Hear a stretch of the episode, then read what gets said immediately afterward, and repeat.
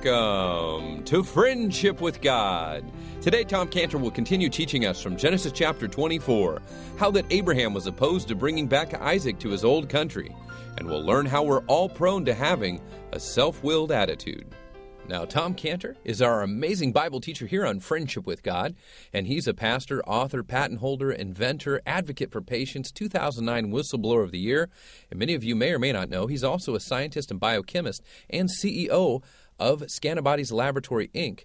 And he's also the owner and operator of the Creation and Earth History Museum in San Diego, California, actually in a suburb, Santee, California. And because of Tom Cantor's science and creation background, we are going to offer you two wonderful books Dinosaurs in the Bible and Your Origins Matter. Now, dinosaurs in the Bible will help you understand where dinosaurs came from, where they went to, and how long they have lived on Earth, because dinosaurs are often portrayed as living millions of years before man arrived on the Earth. But what does Bible and science have to say about that? The second book, Your Origins Matter, will help anyone to answer the question of what am I? Who am I? As many search for the identity of themselves, and your understanding of creation and your origin makes a huge difference in your understanding of how to live and who or what to worship and how to relate to the rest of the planet. Now, we're offering these two wonderful books for a donation of $20 or more. You can get Dinosaurs in the Bible and Your Origins Matter. $20 or more donation, and we'll send you these two books. Call us now or after the program at 800 247 3051. 800 247 3051. 800 247 3051. 800 247 3051 or go to friendshipwithgod.org.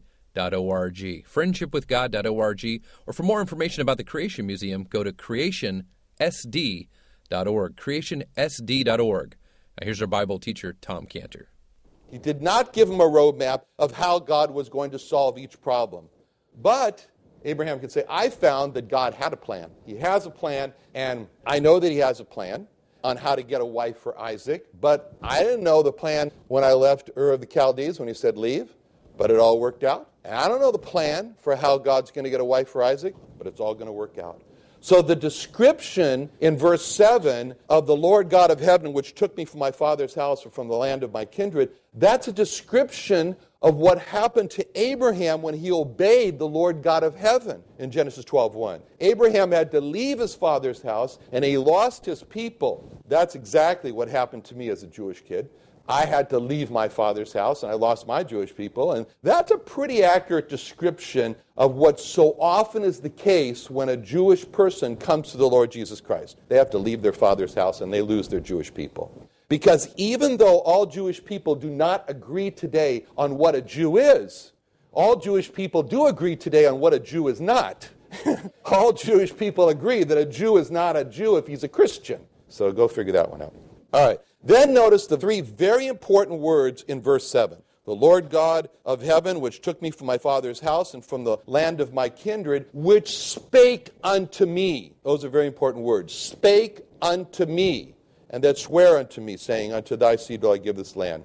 See, we see when he says this, when Abraham says this, the basis for Abraham's faith, the basis for Abraham's confidence that God was going to give a wife to Isaac. Why was it? Because God spoke to him. God swore to him. And Abraham said, God spoke to him. Uh, just about as good as having it in writing. What did he say? Unto thy seed will I give. God made it very clear that he was what he was talking about when he says his seed. He made it very clear to him in Genesis 15 5 when he says, God brought Abraham forth abroad and said, Look now toward heaven and tell in other words, get your calculator out or your pad or whatever you mean. Tell if thou be able to number them, the stars. And he said, So shall thy seed be. So God had told Abraham, Look up in the sky, number the stars if you can. And God said that your seed in number is going to be like the number of the stars. So as Abraham thought about that, Abraham realized that Abraham's seed was now contracted down to one person, Isaac. If Isaac doesn't get a wife, there's going to be no stars. There's going to be no expansion here. So he realizes Isaac's got to get a wife. Isaac's got to get a wife. And he's confident that Isaac will get a wife based on what? The Word of God. God spoke to him. He's confident that. That's Abraham's confidence that Isaac is going to get a wife, and it's not based on Abraham's belief. that Isaac's going to get a wife. It's based on Abraham believes because of the Word of God. It's because of the Word of God that Abraham believed that Isaac was going to get a wife. See, when Abraham believed that Isaac's going to get a wife, Abraham's not taking a leap in the dark. And Abraham's based his belief on the Word of God and faith. Abraham's faith is not based on a leap in the dark. Faith always rests on the Word of God. Now, so many people say, Well, I believe God that this is going to happen. Well, that's fine. It's wonderful for a person to believe God. But you could ask the question do you have it in writing? Can you point to it in writing in the Word of God? You know, in, in the past, God spoke openly to men like Abraham, but that's all changed now. And God speaks through his Son, the Lord Jesus Christ, as it says in Hebrews 1 through 2. God, who at sundry times, very diverse manners, spake in time past unto the fathers by the prophets, hath in these last days spoken unto us by his Son. And God speaks through his Son, through the Bible, because the Bible is called the Word of Christ in Colossians 3.16. Let the Word of Christ, just the verse we were considering this morning in the breaking of bread. Let the word of Christ dwell in you richly. We have the word of God, it's the word of Christ. It's written, it's written down. So Abraham, in essence, had in writing, so to speak, from God, and God made a contract with Abraham. And Abraham is really saying, God's promised me that through my seed Isaac, he's going to give this land to me. So, based on the word of God, Abraham is sure that God has a bride for Isaac. See, faith is acting on the word of God. And God wants us to believe his word, not just believe but believe based on His Word. Because we cannot force God to do something just because we believe. We cannot have this huge amount of belief and then it forces God to do something. You know, last Wednesday night prayer meeting, I asked the men, uh, because I have this condition, atrial fibrillation, AFib, so I asked the men, lay hands on me and pray that God will take it away. So each man prays that God will heal me, and, and they only talked about God healing me until it came to Scott. Scott prays, Lord, if it's not your will to heal Tom, then I pray that your purpose be worked out. And I remember thinking, that's not the right prayer, Scott. Everybody else is praying to heal me. And, but Scott was right. Because I don't have anything in writing from God that says he's going to take away my AFib. And Apostle Paul, he wanted to be healed from his, I don't know if he had AFib, but he had a thorn in the flesh, some physical problem. And he wrote about it in 2 Corinthians 12, 7 through 9 and lest I should be exalted above measure through the abundance of revelations, there was given to me a thorn in the flesh, the messenger of Satan to buffet me, lest I should be exalted above measure. For this thing, he said, for this physical problem, this health problem I have, I besought the Lord thrice that it might depart from me. And he said unto me, no, but he didn't know. It says, He said unto me, My grace is sufficient for thee, for my strength is made perfect in weakness. Most gladly, therefore, will I rather glory in my infirmities, that the power of Christ may rest upon me. See, Paul went through some time, it's a long time, with this health problem, which he called the thorn in the flesh. And no one wanted to be healed more than Paul did. And Paul, I'm sure he believed in faith healing, but he knew, Paul found out, I can't force God. I can't force God to heal me because he believed just because he believed that God was going to heal him.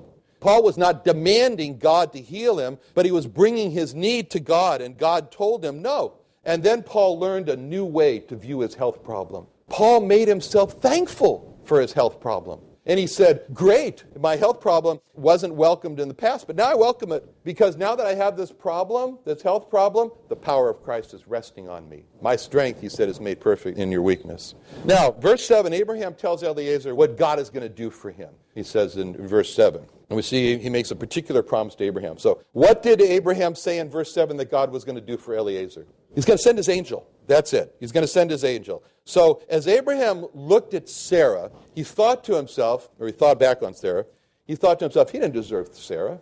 But it was God's grace that gave him Sarah. And Abraham got Sarah before God called him. He got her in Ur of the Chaldees. As Abraham looked back over his life in Ur of the Chaldees, Abraham saw that whatever wealth that I got from my family came from the inheritance of my father that was left to me. But Abraham's father had nothing to do with Abraham getting Sarah. Sarah came from God. That's what it means in Proverbs 19:14. House and riches are the inheritance of fathers, but a prudent wife is from the Lord.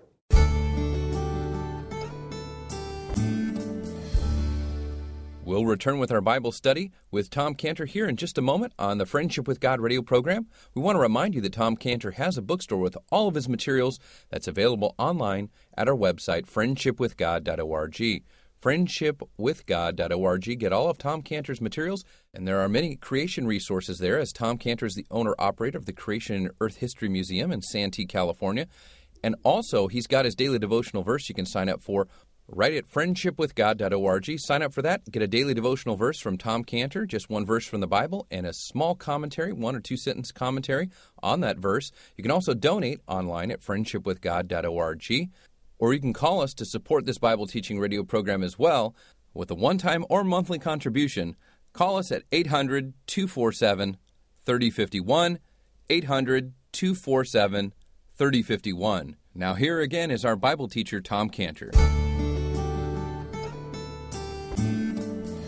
Prudent wife is from the Lord. It's very interesting that word prudent, sakal, in, um, in Hebrew, because it means, and as I explain this, you married men, you think about your wives, the meaning of the word prudent, because it means a wife that is wise, a wife that is instructed by God, a wife that is circumspect, a wife that considers what is not obvious and gives attention to it, a wife that has discernment to see beyond what is merely the appearance. That's all tied up in that word. And a man who has a wife like that, he's received her from the Lord. And a man who doesn't have a wife like that, I'm not telling you where he received her from. But Abraham had this type of sakal wife, prudent wife, in Sarah. And Abraham knew that he had this from the Lord. And Abraham wanted for Isaac to have the sakal or prudent wife from the Lord because of this verse we just talked about in Proverbs 19:14. So Abraham tells Eliezer, he'll send his angel before thee, and thou shalt take a wife for my son from thence. Now, in order to see this more clearly, this last part of verse 7 here, what he's really saying, you have to insert the word therefore between the word and and thou. You see how the whole meaning changes if you just put that word therefore in there? See, God's going to send the angel before you. That's the reason why you're going to be able to get a wife for my son from my country. If we could only see what Abraham is saying here in verse 7, if we could only see how much of what we are able to do in life because God has sent his angel before us. We accomplish something and we have a wrong perspective when we say, Look what I was able to do, or look what I did. When we should have the perspective of saying, Look what God enabled me to do. Moses was trying to get the Jewish people to change their mind's perspective on this in Deuteronomy 8:18 when he said, "But thou shalt remember the Lord thy God, for it is he that giveth thee power to get wealth." So Abraham told Eliezer God would send his angel before him. And this raises the question, well, what do angels do? What are, what are angels? You know? Well, they have many functions, but the one function that Abraham is referring to here is the one that's talked about in Hebrews 1 13 through 14, where it says, But to which of the angels said he at any time, Sit on my right hand until I make thine enemies thy footstool? And speaking of angels, goes on Hebrews 1.14. Are they not all ministering spirits sent forth to minister for them who shall be heirs of salvation? See, what we learn in this verse in Hebrews 1.14 is that angels have the title of ministering spirits. The word ministering means that angels are working for the benefit of others. And spirits is the word pneumo, from which we get pneumonia. And pneumo means breath. And so, in other words, you cannot see a breath, you cannot see the wind, but it's there and it has a purpose. You cannot see angels, but they're there, they're real, and they serve a purpose. And then in Hebrews 1.14, when it says, Are they not all ministering spirits sent forth to minister for them who shall be heirs of salvation? It's telling us that angels are sent by God. They're sent by God. They are beings that are on an assignment from God. And the word minister means to serve. It's the same word that's used to describe Martha, as translated as serving in Luke 10:40, where it says, "But Martha was cumbered with much serving." See, next when Hebrews 1:14 says, they "Are not all ministering spirits sent forth to minister for them who shall be heirs of salvation?" It describes who the angels are serving. And they're serving those who will be heirs of salvation. It literally means they're ministering to them who shall be heirs of the rescue. Of the rescue. The rescue is what the word salvation means. Rescue. You know, this last week, maybe you're following it, this last week, the miners were trapped in the gold mine in Nicaragua, 300 feet into the mountain in Nicaragua. It's a long way. And after 24 hours and over 100 men digging round the clock, finally, they got 22 of those miners were rescued. And when the rescuers finally made this small hole, this air hole to them, they yelled into that tomb, God is giving you a second chance at life. And when the miners came out, they said, God has answered our pleas to keep living. It's about life. And those miners are a picture of us because we were trapped. We were doomed to die because of our sins. And the Lord Jesus Christ is the one who dug us out when he died for our sins on the cross. And we, as the rescued, say, God has answered our pleas for life. And he, as the rescuer, says to us, now you have a second chance to live, this time live forever. And what the salvation is called is the rescue. That's why the Lord Jesus Christ is the rescuer, and that's why we are the rescued. And when we come to the Lord Jesus Christ for his great salvation, we're coming to him for his great rescue. Because what it's really meaning in Romans 6:23 is saying when it says for the wages of sin is death, but the gift of God is eternal life through Jesus Christ our Lord. The wages for our personal sin is death, an eternal state of death and hell. But the great gift of God is the great rescue into eternal life through Jesus Christ our Lord. So when Hebrews 1:14 says that angels are ministering to us, it's describing when it says, "Spirit sent forth to minister for them who shall be heirs of salvation." Now, we see Abraham is thinking now in verse 8, and he says, If the woman will not be willing to follow thee, then thou shalt be clear of this my oath. Only bring not my son to thee again. Now, here we see something very revealing about the thinking way of Abraham, or the way Abraham thinks, thoughts. And always in Japan, they'd always say, Ah, Contra-san, now we understand your thinking way. I don't even understand my own thinking way. But anyway, so in verse 3, Abraham has revealed to us that he is absolutely, vehemently opposed to Isaac marrying one of the Canaanites. That's non negotiable. It's a matter of principle. He cannot marry a Canaanite. And in verses both 6 and 7, Abraham is just as vehemently opposed to bringing Isaac back to the old country to get a wife. Now, if Isaac can't get a wife from the women that he's with, and no woman's willing to come, then Eliezer raises this possibility that, okay, what's going to happen? We might think that Abraham might say something like this Now, you listen to me, Eliezer. You're working for me. The wife not coming is not an option. I'm too weak to do this job myself of getting a wife, so I'm relying on you to do this job to get the wife. And a woman's not willing to come, that's not an option. Go there and get another one. Whatever it takes, Eliezer, you bring back a bride. Don't come back without a bride. He could have said that, you know. That reminds me of how young men get their wives where Scantibodies Ethiopia is located in Butajira among the Gurage people. It's the people we work with. And so Butajira sits at the base of Mount Gurage. Mount Gurage is 12,000 feet, and it's very heavy jungle vegetation on Mount Gurage. And you see, as you look up on the mountain, you see some smoke coming here and there. You can't see them, but there are huts which are hidden in there, and they're not easy to get to. You know, one time someone wanted, invited me to go climb to the top of Mount Gurage. I said, I'll have lunch instead. So, anyway, and so a young man, this is what typically happens. And a young man in Butajira, he eyes over the women of the city, and he secretly makes his choice of the one he wants for a wife. Then he tells his father, who then goes and rents one of those huts up there, in those secluded huts in Mount Gurage, and after he's made that arrangement, then the father then organizes a kidnapping party who then kidnaps the girl and takes her up to the hut to his waiting son. And they hold her in this prison up there, so to speak, for six months until she gets pregnant. And then they come off the mountain, and everyone accepts them as father and wife, or as husband and wife, or as husband of what will eventually be three wives. Now, that start of a marriage makes for wonderful marital relations. And 90% of our 190 employees there in Scantibodies, Ethiopia, they're women. And so many of our employees have gone through this experience of being kidnapped wives. And we've seen how most of them have become believers in the Lord Jesus Christ.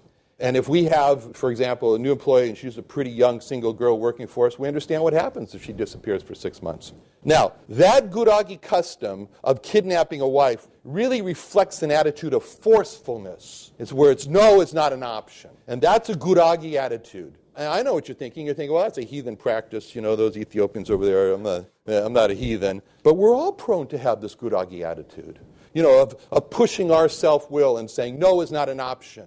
Samson had that. That was the problem with Samson. He had the Gurage attitude. In Judges 14, 1 through 3, when it says, And Samson went down to Timnath and saw a woman in Timnath of the daughter of the Philistines. And he came up and told his father and his mother and said, I have seen a woman in Timnath the daughters of the Philistines. Now therefore get her for me to wife. And his father and his mother said unto him, Is there never a woman among the daughters of thy brethren or among all my people that thou goest to take a wife of the uncircumcised Philistines? And Samson said to his father, Get her for me, she pleaseth me well. That's a Gurage attitude. That's the Gurage attitude. Get her for me, she pleases me well. He said to his father the same thing that the Gurage men say to their fathers Get her for me, she pleases me well. The Gurage attitude is a great danger for us as believers, where we want our way and we're not willing to take no for an answer. And Samson said, Get her for me, she pleases me well. And he had no regard for does she please God well?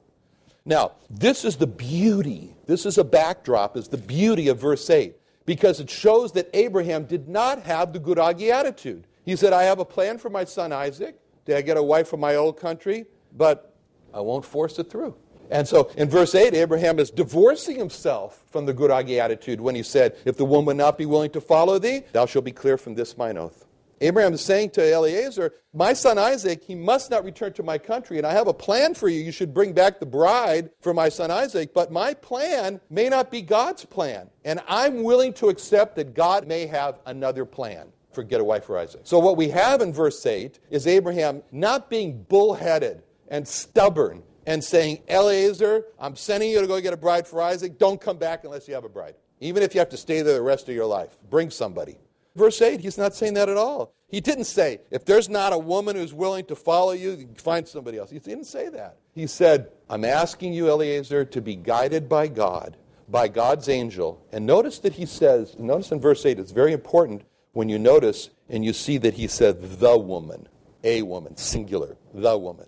If the woman is not willing to follow you. In other words, Eliezer, he's saying, Eliezer, you be guided by God's angel to the one woman. And if that woman is not willing to follow you, you're free. You're going to walk back. You're free, you're done. Now, that's really putting your faith and trust in God. That's Abraham really doing it. Abraham, see, he wasn't saying if the first woman woman's not willing, move on. Lots of women over there. Go find one. Don't stop till you find a willing woman. No. He said, Abraham saying, I'm willing to accept that God may have a different plan to get a wife for Isaac. And that shows this beautiful attitude in Abraham of letting God decide. So, with Abraham's statement of trusting God and being willing to yield to God's plan, Eliezer gets this tremendous peace. And he sees Abraham trusting God. And that spirit of trusting God that was in Abraham infected Eliezer. So in verse 9, that's the reason we see Eliezer putting his hand under Abraham's thigh and taking the oath because of this confidence that Eliezer saw in Abraham in verse 8. What did Eliezer see in Abraham in verse 8? Was simple faith expressed in this when he says, If the woman's not willing, you're free. See? It's not do or die, bring back a wife. And so there's a beautiful little phrase in hymn. The hymn is simply trusting every day. And the phrase is, trusting Jesus, that is all. And it goes like that. Simply trusting every day. Trusting through a stormy way. Even when my faith is small, trusting Jesus, that's all. That is all.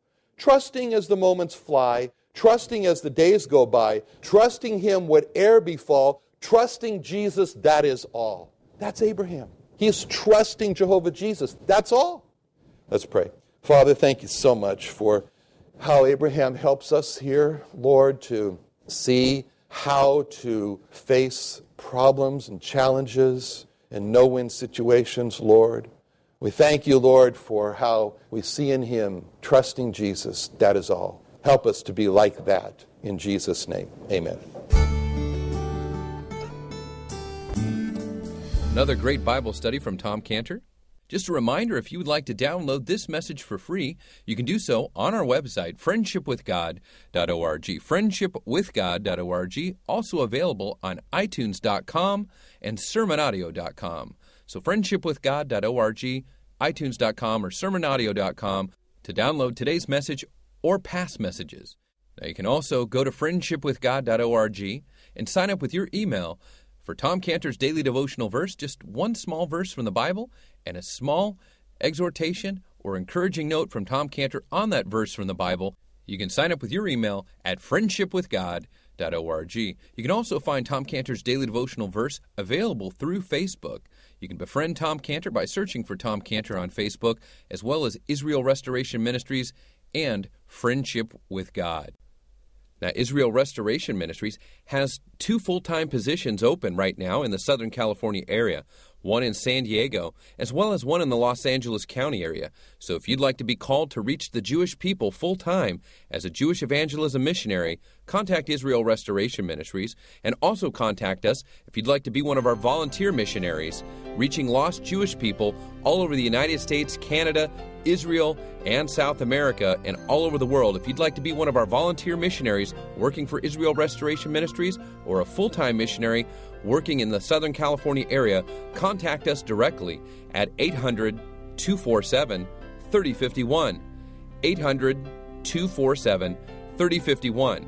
If you'd like to support Jewish evangelism or to get a free gift for a lost Jewish person you know, you can also contact us at the same number, 800 247 3051.